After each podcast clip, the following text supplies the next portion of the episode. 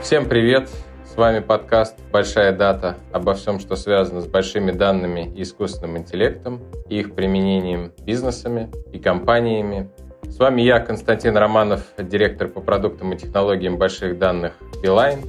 И у нас в гостях Иван Ямщиков, евангелист искусственного интеллекта компании ABBYY и по совместительству, скажем так, просто евангелист искусственного интеллекта и всем, что с этим связано.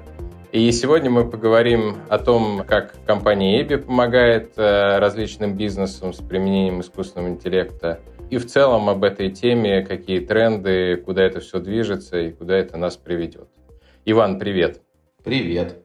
А начнем мы, наверное, как обычно, с широкого вопроса. Вообще, кто такие ABBYY сейчас? Я помню, лет 10 назад, даже не помню сколько, тот самый известный Fine Reader, когда это просто был прорыв, можно было сфотографировать, текст сам распознался, и ничего не надо набирать ручками.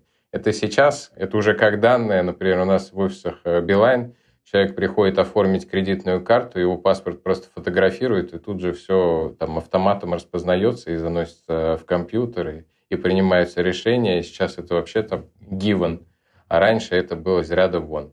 Вот что сейчас такое компания ABBYY, чем она сейчас крутая, скажем так?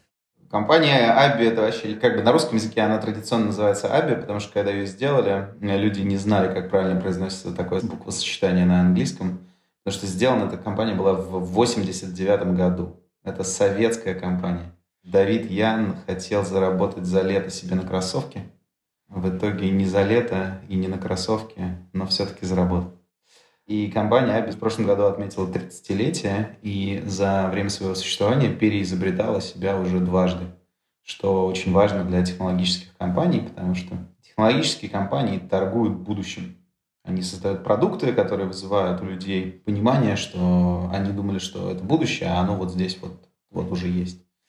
И сначала таким продуктом для компании ABBYY был Lingvo и словари, потом распознавание. И FineScanner, это, наверное, самый известный B2C продукт, но я хочу отметить, что я, допустим, год назад, когда еще можно было куда-то путешествовать, ездил в Гонконг на конференцию MNLP и там делал выступление в офисе наших партнеров.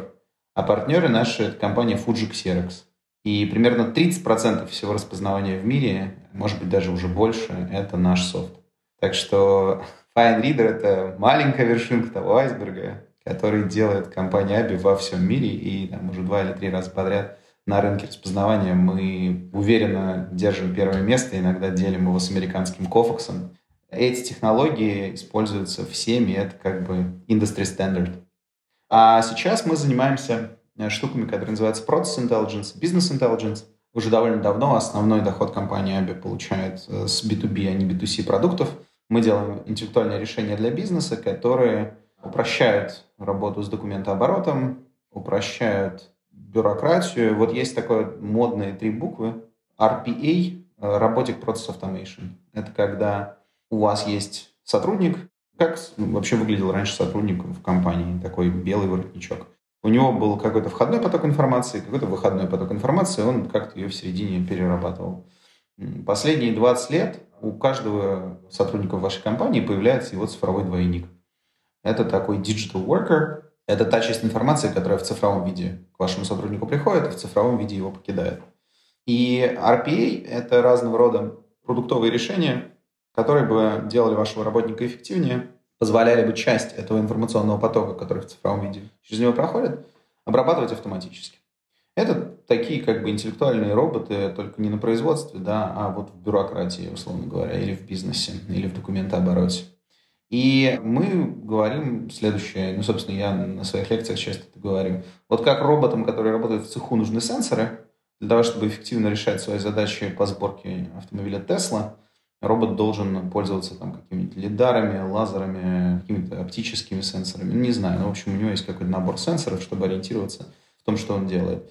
И вот компания ABBYY делает сенсоры для RPA роботов. То есть вот есть эти цифровые роботы, и им нужно понимать, что за информация летит в них на вход, чтобы эффективно ее обработать и выдать наружу. А что такое понимать? Ну, роботы ничего не понимают, алгоритмы ничего не понимают. Люди, на самом деле, ничего не понимают, а уж роботы тем более.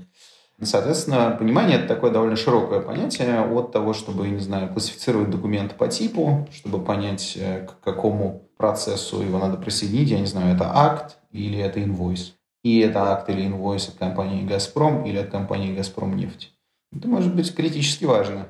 Но от того, чтобы просто понять, что это за документ, до того, чтобы вытащить фактическую информацию из него. Причем речь идет не только о стандартизованных документах, это важно, но и с течением времени о все менее и менее и менее стандартизованных документах. То есть даже тот же самый инвойс каждый делает, как бог на душу положит. Это такие полуструктурированные документы, когда у тебя есть понимание, какая информация там точно есть. То есть типа, если это инвойс, там точно есть что-то про деньги и про время. Прям железно. И контрагент там точно где-то упоминается. Но в каком порядке это сделано, совершенно неизвестно, и мы работаем мы поддерживаем больше 100 языков. У нас рынки не только европейские или американские, но и азиатские. То есть инвойс может быть вплоть до того, что он написан справа налево, может быть слева направо, а может быть сверху вниз. Потому что японцы могут, к примеру. Если японская компания считает, что она ориентирована на Запад, она будет иероглифами писать инвойс в западном лейауте слева направо. А если она видит влажные сны об Эри Мэйдзи, она будет, соответственно, писать справа налево или сверху вниз. И надо, чтобы ваш робот автоматически понял и все-таки вытащил нужную информацию. До каких-то совсем неструктурированных документов, таких как, не знаю, соглашения сторон какие-нибудь или проверка комплаенса на экспортно-импортные сделки и так далее, и так далее. То есть это третий этап нашей эволюции. И в нем еще сравнительно недавно появился тоже довольно большой новый кусок. Я думаю, что со временем он тоже будет лучше. И сейчас, после всей этой истории с переходом на удаленку и пандемии, я думаю, что он будет еще заметнее. Это то, что называется Process Intelligence. Это когда у вас, вот у этих самых ваших сотрудников, есть цифровые потоки информации, и у вас есть какие-то решения, причем часть этих решений принимают роботы, часть этих решений принимают люди. Ну, представьте, что, не знаю, у вас там контрагент говорит, дай мне денег, я сделал, и присылает какие-то отчетные документы. Вам нужно проверить, что он действительно сделал. После этого, там, не знаю, он говорит, товар по такому-то контракту уже на складе. Вам нужно, по идее, проверить на складе, действительно ли товар в наличии, действительно ли товар соответствует тому описанию, которое было, действительно ли цена, которая в инвойсе, соответствует тому, что было изначально в вашем соглашении, в вашем контракте. Действительно ли все соответствует срокам. Если это не соответствует срокам, и у вас прописаны какие-то неустойки, дисконтировать эту историю. Все это пересчитать, дальше создать платежное поручение, отправить его в бухгалтерию, в какой-то момент завизировать его с контрагентом, что типа, да, чувак, мы тебе сейчас заплатим и вот столько. Дальше отправить это в бухгалтерию, чтобы бухгалтерия, собственно, провела платеж, получила отчетность о том, что платеж прошел, и отправила ее в нужное место в базе данных, что как бы все работает. В этом процессе, в зависимости от качества вообще управления процессами в компании, может быть задействовано от нуля до бесконечности людей. Количество людей, которые могут в этом участвовать сверху, не ограничено ничем. Кажется, что такие штуки люди делать не должны. Кажется, что такого рода вещи должны делать роботы. И главный момент, что даже если вы частично используете роботов в этом месте, у вас часто бывает, что нужно, чтобы человек что-то заапрувил, или у вас есть какое-то решение, которое плохо работает, часто ошибки выдает.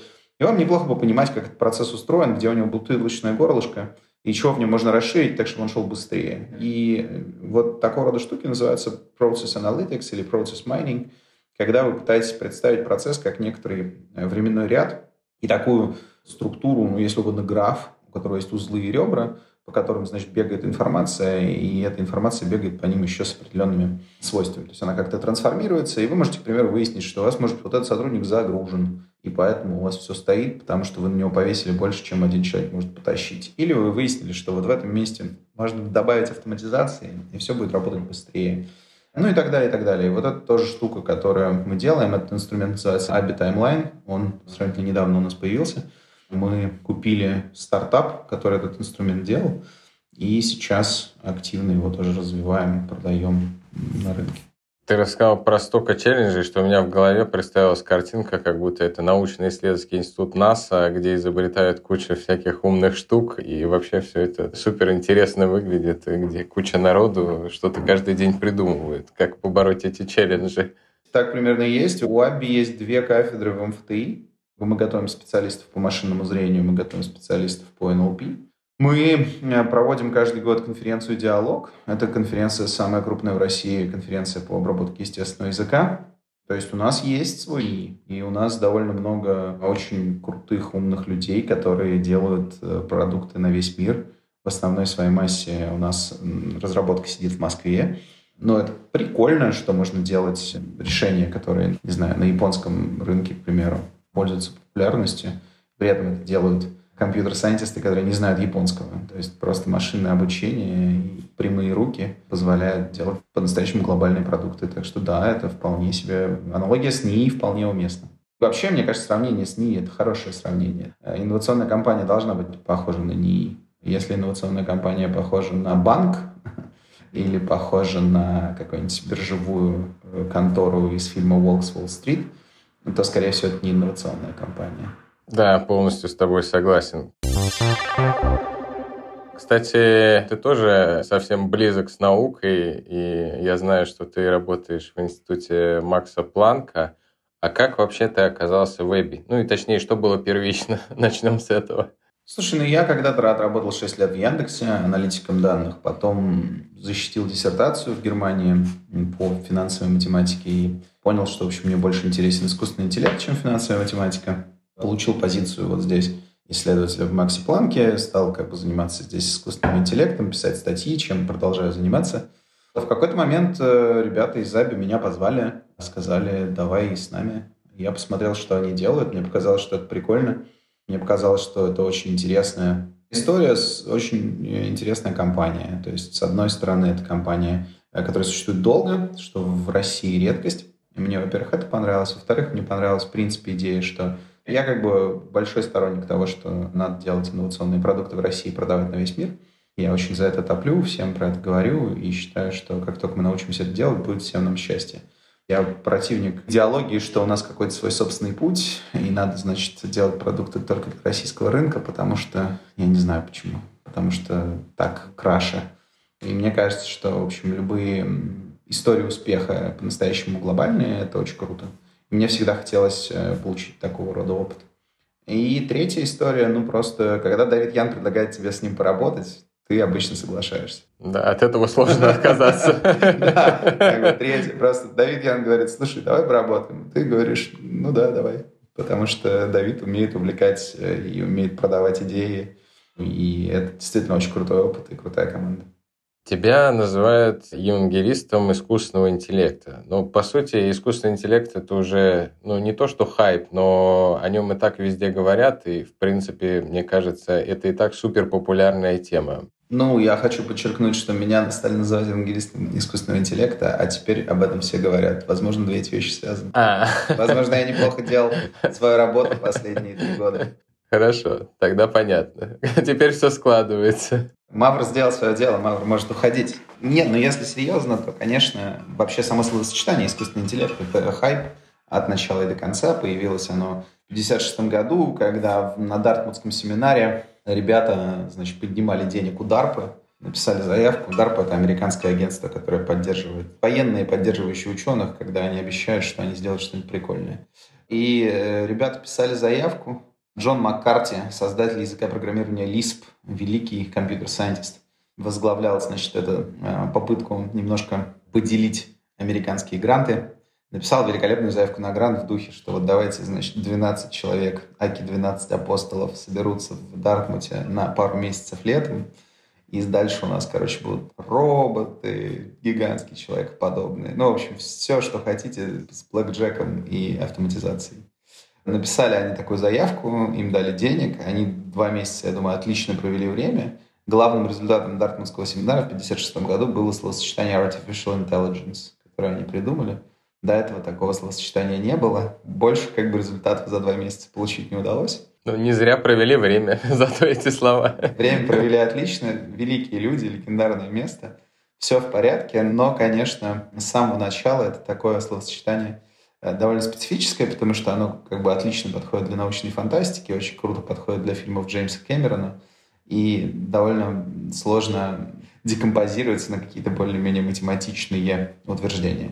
Мне в этом смысле нравится термин «машинное обучение». Машинное обучение — это, грубо говоря, та часть искусственного интеллекта, в которой все интересное сейчас происходит. Это та часть искусственного интеллекта, когда мы говорим про алгоритмы, которые самосовершенствуются в ходе работы с данными.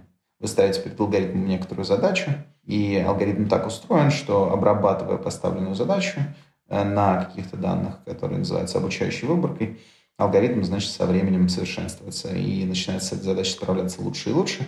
Ну и важно подчеркнуть, что это так называемый искусственный интеллект в узком смысле.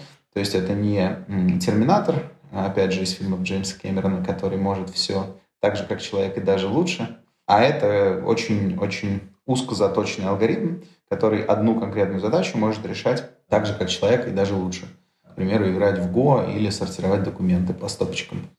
Ну и мне кажется, что просто очень важно, вообще искусственный интеллект — это такая область, которая видела несколько зим. Зима — это когда журналисты раздули хайпа, а ученые каждый раз, как это, знаешь, есть этот великий мем «Ученый изнасиловал журналиста», когда журналист постоянно задает ученому вопросы, в какой-то момент ученый взрывается и кричит «fuck you», «it's all wrong», и дальше выходит заголовок «Ученый изнасиловал журналиста». Журналистам нужно заголовки делать, ученым нужно делать науку. Их цели абсолютно практически, очень редко пересекаются. И, соответственно, что-то, что вызывает какой-то хайп, страх, интерес у людей, приводит к тому, что заголовков все больше и больше и больше. От технологий ожидают все больше и больше и больше. Ученых, естественно, никто не слушает, потому что медийное присутствие ученых значительно ниже, чем медийное присутствие журналистов. Они говорят: нет, мы это не говорили, нет, это не так, нет, это работает по-другому, нет, все будет не так, все будет не завтра, все будет... это никого не волнует. А потом в какой-то момент, собственно, те люди, которые распределяют финансирование, приходят к ученым и говорят: слушайте, вот в Times было 3 месяца назад написано, что вот сейчас уже, значит, робот будет нам варить кофе и играть на укулеле. Где? Ученые говорят: это же не мы, это же Times. Им говорят: понятно, давайте урежем его финансирование. И дальше случается зима искусственного интеллекта, и с искусственным интеллектом такое происходило несколько раз. И мне кажется, одна из причин, почему это происходило, это потому что, как в фильме «Кинзадза», этот пацак говорит на языках, продолжения которых не знает. Потому что в медийном поле есть очень много людей, которые не понимают, о чем идет речь, но любят об этом поговорить. И создают этот дополнительный хайп, который в итоге мешает конкретному прогрессу конкретных ученых. И поэтому я подумал, что если я занимаюсь исследованием этой области и понимаю, что там происходит, то это просто стыдно не увеличивать свое медийное присутствие как противовес медийному присутствию людей, которые про это ничего не знают, и не пытаться объяснять людям, что нет, нас не поработят роботы, нет, кожаные мешки все еще нужны, и это все. И да, это приходится делать по 100-500 раз в разных площадках, но если этого не делать, то мы точно знаем, что будет хуже, потому что у людей будет формироваться совершенно ложное представление о том, что в реальности происходит. А происходит много интересного, во-первых. Во-вторых, очень много того, о чем хорошо бы людям думать. Потому что автоматизация объективно меняет общество, меняет экономику. И это касается всех. Это не касается только тех, кто занимается искусственным интеллектом, технологиями. Стартапы в области искусственного интеллекта — это больше не мальчики в очках. И уже давно не мальчики в очках. И мы делали год назад Мии Лаконов, эта конференция была в Москве, я там делал трек про искусственный интеллект в промышленности, и у меня в подкасте было несколько эпизодов, мы делали эпизод «Проветримся», про агротехнологии, про агротех, и там люди рассказывали, как они надои молока при помощи машинного зрения повышают. Я звал на Мии Лаконов, допустим, Сашу Хайтина из «Механика AI», которые сталь при помощи искусственного интеллекта плавят. У них главная проблема внедрения — это убедить конкретного сталевара в широких штанах, что, машина решит лучше, чем он, сколько лигирующих столовов добавить в домну. А тут важно понимать, что если добавить что-то неправильно, то это миллионы рублей убытков, каждая плавка. У них пока не было ни одной убыточной плавки, в принципе, за все время их работы. Но важно понимать, что это не история про то, что где-то в интернете кто-то не прав.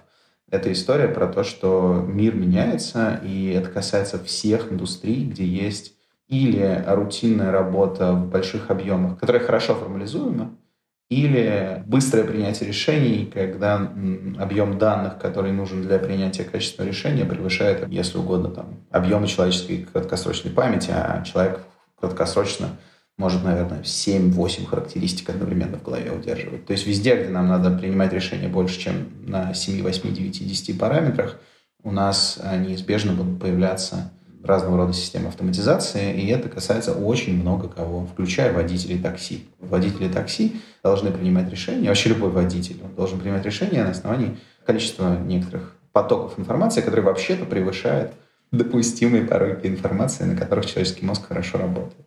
Ты, кстати, когда говорил про ученых, я сразу же вспомнил типичную историю, как сейчас в компаниях разговаривают дейта-сайентисты с какими-то менеджерами, когда они приносят результаты своей работы, и когда им говорят, что ты мне принес, почему это не летает из этой серии. Ожидания завышены и ждет чего-то космического, что уже действительно и кофе сварит, и там бизнес улучшит. Да, и желательно, чтобы 0 рублей. Да, да, и без расходов. Раз уж мы говорили про машинное обучение, для любого машинного обучения нужны данные. Понятно, что без них ничего не летает. А вот где компания ABBYY берет свои данные? Ведь, в принципе же, у вас своих данных нету, в отличие от тех компаний, которые генерируют именно свои данные, транзакции там или еще что-то. А вот откуда вы черпаете источник обучения? Долгие годы тренировок. Слушай, есть несколько разных историй. Во-первых, конечно, мы постоянно ищем датасеты. Во-вторых, мы пытаемся договориться с крупными партнерами и клиентами про датасеты. А в-третьих, у нас есть такие приборы. Есть, к примеру, история, которую я люблю рассказывать. В машинном, опять же, обучении есть такой тип алгоритмов, который называется алгоритмы состязательного обучения или GAN. Generative Adversarial Networks. В общем, GAN — это такие структуры, где у нас, грубо говоря, есть два агента, две сети, и одна сеть должна генерировать что-то правдоподобное, а другая на вход с вероятностью 50% получает или сгенерированное изображение, или реальное, и должна угадать, это реальное изображение или нет. Вот если вы пойдете на сайт thispersondoesntexist.com, то там весь сайт состоит из лиц, вы просто заходите, и у вас появляется лицо во весь экран. Это лицо сгенерировано нейронной сетью. Они при этом до ужаса правдоподобные, там мимические морщины, кривые зубы, все как надо, короче. Иногда сетка лажает, особенно с бакей размытием, но в среднем очень клево выглядит. И как это делается? У вас есть генератор или автор. Автор генерирует изображение, дальше мы подкидываем монетку и с вероятностью 50% показываем или сгенерированное изображение критику, или какое-то реальное изображение из обучающей выборки. И если критик угадывает, что это сгенерированное изображение, мы наказываем автора. Мы говорим: автор, ты, короче, плохо что-то сделал, фигня какая-то. А критика хвалим, соответственно. А если критик не угадал, то есть изображение сгенерированное, а критик такой, мне кажется, это реальное изображение, то мы, наоборот, мы хвалим автора, наказываем критика. И бывают еще случаи, когда критик считает сгенерированным реальное изображение, тогда мы просто наказываем критика, и все. В чем тут идея? Идея в том, что у вас получается две структуры, и они как бы друг друга учат. Там много ударов в бубен нужно для того, чтобы это все завелось, потому что если критик слишком хорош, то автор демотивируется и перестает учиться, практически как в реальной жизни. И, то есть, если критик постоянно угадывает, что автор сгенерировал, то автор не получает новой значимой информации, он как бы не понимает, в каком направлении ему двигаться, чтобы обманывать критика, и качество его стагнирует. И наоборот, если автор слишком хороший, он постоянно обдуривает критика, то критику никак не доучиться до какого-то приемлемого уровня, так, чтобы это действительно было состязательным обучением. Но если правильно ударить в бубен, сжечь 13 волос из бороды и произнести нужное заклинание, значит, запуская соответствующие скрипты, то тогда как бы можно добиться ситуации, когда у вас две эти структуры обладают примерно одинаковым качеством в процессе обучения. И на выходе получаются очень реалистичные примеры данных. И вот мы, к примеру, таким образом обогащаем выборки для каких-нибудь экзотических языков. Если нужно научиться распознавать иероглифы, иероглифов, во-первых, много, а во-вторых, еще представь, что у тебя иероглифы и шрифты.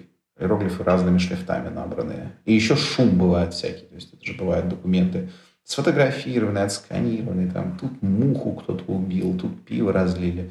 И все это на иероглифы, набранные разными шрифтами. Да?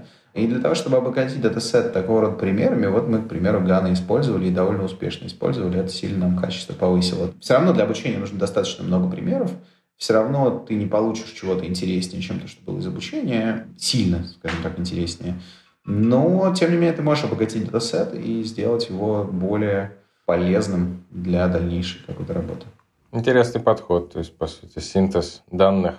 Но вообще синтетическими данными очень много кто занимается. Это очень горячая, опять же, тема, потому что данных надо все больше, собирать их всегда сложно. И если ты не сервисная компания большая, то есть компания Beeline, наверное, данные собирать несложно, я подозреваю. А вот компании, которые делают B2B решения, сложно. Ну, приходится делать синтетические, как бы голь на выдумке хитра. Да, чего скрывать. Ты много рассказал, по крайней мере, коснулся тех продуктов или тех областей бизнеса, которые вы помогаете улучшать, автоматизировать для конечных клиентов.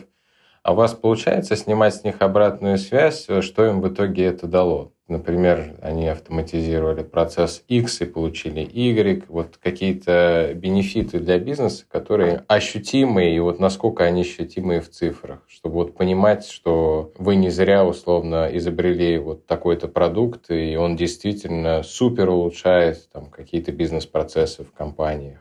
Во-первых, у нас партнеры считают деньги.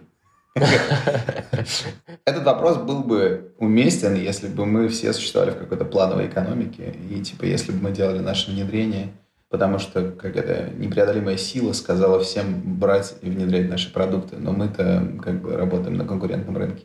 Не, партнеры-то да, я имею в виду, насколько они делятся с вами с тем, что у них получилось, вот эти success stories. Они очень неохотно об этом рассказывают, потому что не хотят, чтобы конкуренты нас внедряли. Главная проблема B2B бизнеса – это как бы рассказать о своих успехах, потому что если кто-то, какой-то банк расскажет, что он теперь вот тут использует автоматизацию, то ты-то продашь свое решение сразу же еще 5 банкам, тебе это, в принципе, хорошо, но тому банку, который это рассказал, вроде как бы никакого смысла рассказывать об этом нету, разве что только если объяснить, что вот он впереди планеты всей, он молодец, и таким образом повысить как бы свою лояльность клиентов и, может быть, сделать себя более интересным местом для трудоустройства разработчиков. Поэтому это главная проблема, но примеры есть. Ну, то есть мы, допустим, там рассказывали о кейсе с Райфайзенбанком, когда мы выкатили в России наш софт по сверке документов. Представь, человек подается на ипотеку. Опять же, наши люди самые изобретательные люди в мире. Поэтому для наших банков бывает актуально, чтобы список документов, который возвращается после того, как человек заполнил их, совпадал с теми документами, которые мы ему отправили. Потому что человек берет и редактирует PDF, потому что решил, что пару пунктов договора можно убрать. Ну, потому что они... Не нравятся. Не нравятся, да. И сверка десятков страниц PDF-файла вручную – это прям болезненный долгий труд. Тут важно, что это не только труд, который люди выполняют плохо, это еще труд, от которого люди вообще не получают удовольствия. Ну, представь, вот у тебя работа full-time заниматься сверкой таких PDF-документов. Я даже себе не могу представить. Это кошмар, мне кажется. Вот. А алгоритм, он нормально. Алгоритмы не впадают в депрессию, не выгорают, редко страдают от несчастной любви и, в общем, прекрасно справляются с такой задачей. А какой, на твой взгляд, вот самый интересный продукт или решение с точки зрения вызова в его создании или его начинке, вот некий челлендж был все это притворить в жизнь? Есть несколько прикольных историй. Одна история, она такая просто очень показательная. Значит, мы примерно год назад выкатили на основании нейронных сетей распознавалку для арабского, которая читает по словам. Большинство наших алгоритмов до этого времени читало по буквам. Вот у тебя есть документ, неважно, для чего ты его используешь, но ты анализируешь этот документ, сегментируя слова на буквы, а потом распознавая каждую букву в отдельности. Если ты хоть когда-нибудь видел арабскую вязь, ты понимаешь, что для арабского это не работает чуть более чем полностью, потому что там каждая буква приклеивается к следующей букве, и смысла понимать отдельную букву довольно мало, потому что это тупо вносит систематические ошибки в твое распознавание и никак тебе не помогает. Потому что отдельная буква на арабском выглядит не так, как эта же буква, вписанная в слово. И наши ребята решили, окей, давайте читать по словам. Давайте, короче, учить распознавалку, которая сразу же будет распознавать слово целиком, как в игре «Поле чудес». Не по буквам, а слово сразу. Ну, это чуть более амбициозная задача, но ребята с ней с блеском справились. И оказалось, что оно не только работает, оно еще и лучше работает, и быстрее работает, чем буквенная распознавалка. Ну, в общем, это было ожидаемо, что если она будет работать, то будет работать быстрее, потому что это очень грязная аналогия, но зато очень понятная, потому что когда вы научились читать по словам вместо букв, вы стали читать быстрее. Примерно так же это работает и у нейронных сетей. Удивительно было то, что и качество резко выросло, и мы, в общем, во всех остальных языках тоже на это дело переходим. И это, может быть, не то чтобы челлендж, это просто прикольная история, которая показывает, что в решении каких-то узко формализованных прикладных задач искусственный интеллект эволюционирует примерно так же, как и биологический, в том смысле, что вы тоже сначала по буквам читали, потом по слогам, а сейчас можете взять какой-нибудь мемчик из интернетов, где в каждом слове все буквы переставлены местами или перепутаны, или на цифры заменены. Главное, чтобы первая и последняя буквы слова совпадали, и количество букв в слове было примерно правильным. И вы справляетесь с прочтением текста, потому что вы классный. Ну и потому что только 3% людей с этим справляются, как говорит нам, естественно, любой автор такого мема, вот, чтобы на него чаще кликали. И в этом смысле как бы искусственный интеллект развивается примерно похожим образом, это очень круто. Другой пример, наверное, который можно рассказывать, это история про распознавание без форм. То есть, когда у нас есть полуструктурированные документы, естественно, есть желание повысить качество, дав возможность клиенту как-то рассказать алгоритму, как устроены его документы. Ну, то есть, типа, сказать, вот там в документе этого типа, вот там вот эта картинка не важная, вот тут вот всегда таблицы, и вот это важно, ну, условно говоря, да. И, с одной стороны, идея как бы благая, а с другой стороны, на дворе 2020 год, и идея делать свой собственный софт, в котором люди будут руками размечать типы документов, чтобы потом твой софт работал лучше, она как бы немножко отдает от нее полетом на Луну чем-то вот, ну, какими-то старыми добрыми традициями 60-х годов 20 века. И мы это хорошо понимали всегда, но у наших клиентов очень часто, поскольку речь идет о бюрократии и отчетности, там цена ошибки очень высока, и поэтому запретительно высокое качество. Лучше мы типа потратим чуть больше денег и чуть больше времени, но ни в коем случае не ошибемся. Именно поэтому мы очень долго от этой штуки не могли отказаться, но вот в прошлом году мы уже для японского сделали автоматическое распознавание форм, то есть мы сделали алгоритм, который сам смотрит на документ, сам про него все понимает, и end-to-end как бы всему учится без участия человека. И, опять же, сейчас раскатываем на всю продуктовую линейку.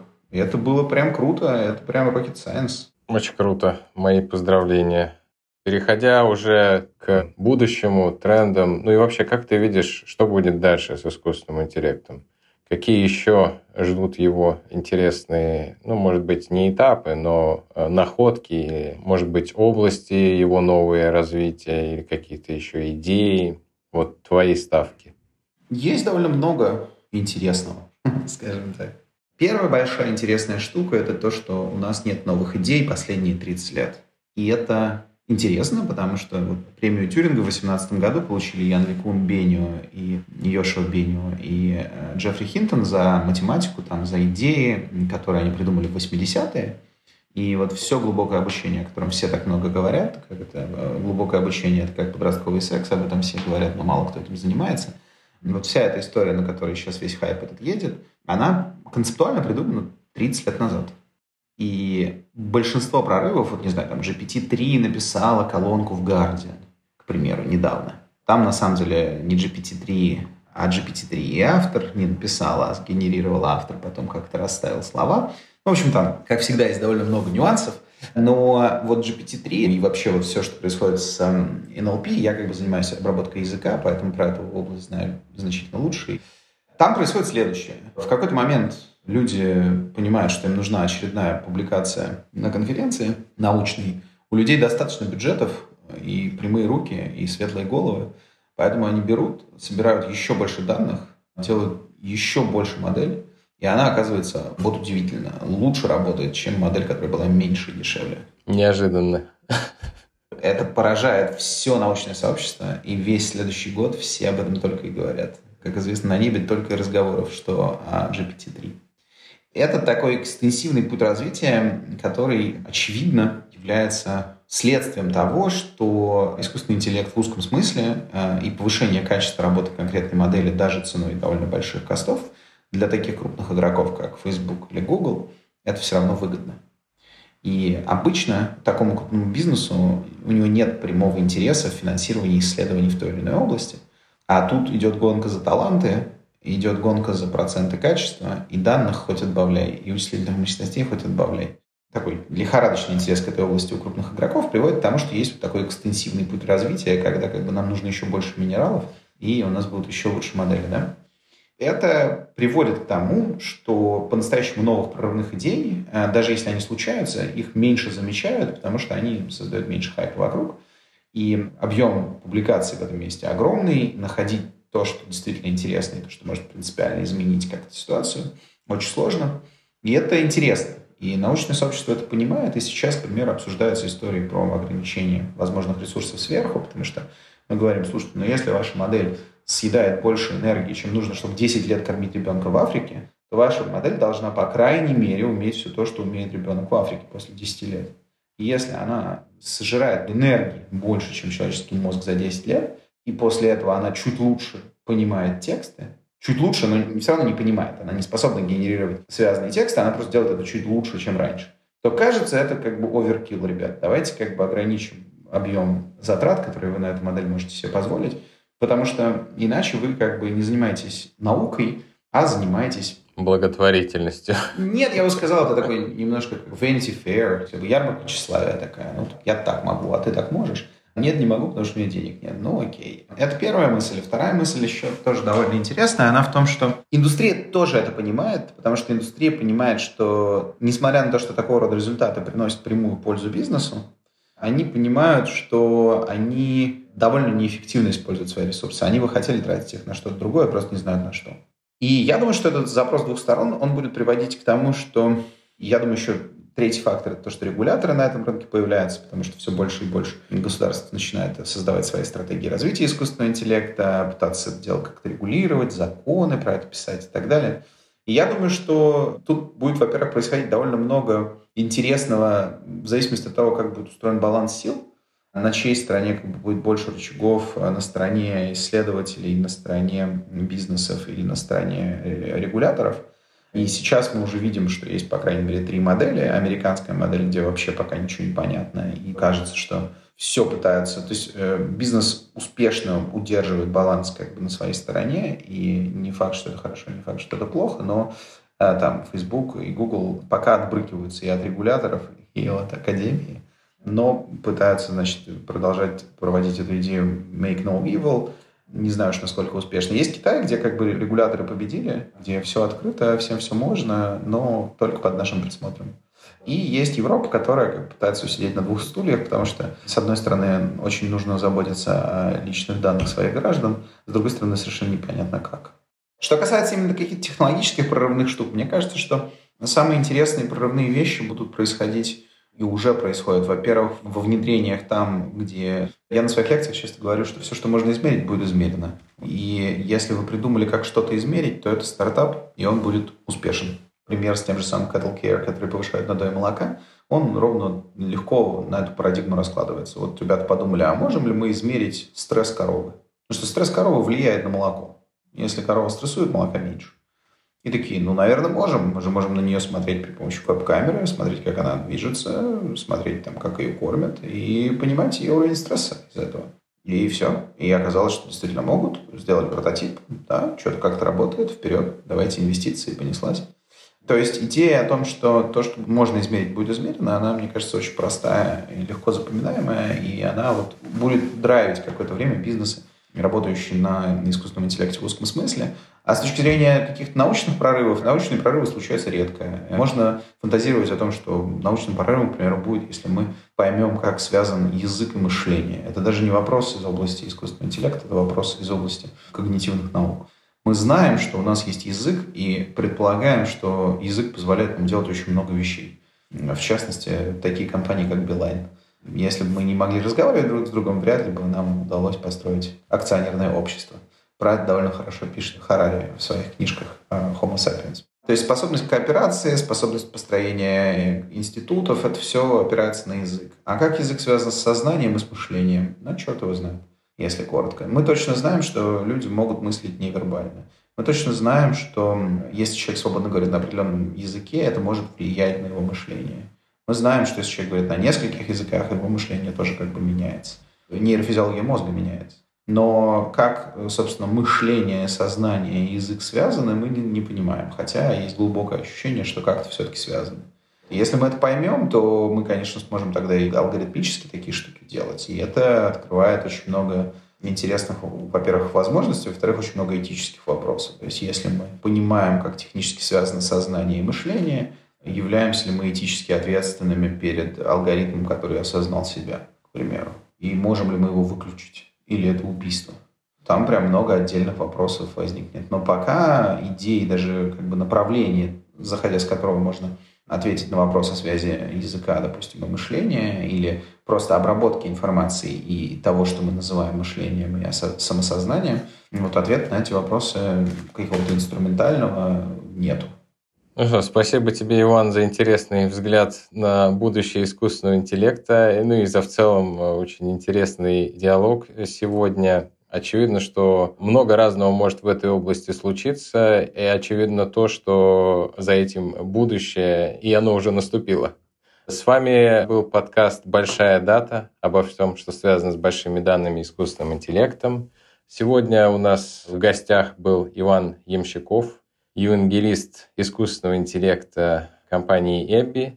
И сегодня у нас была тема, как компания ABBYY помогает бизнесам автоматизировать процессы на основе искусственного интеллекта. И не только.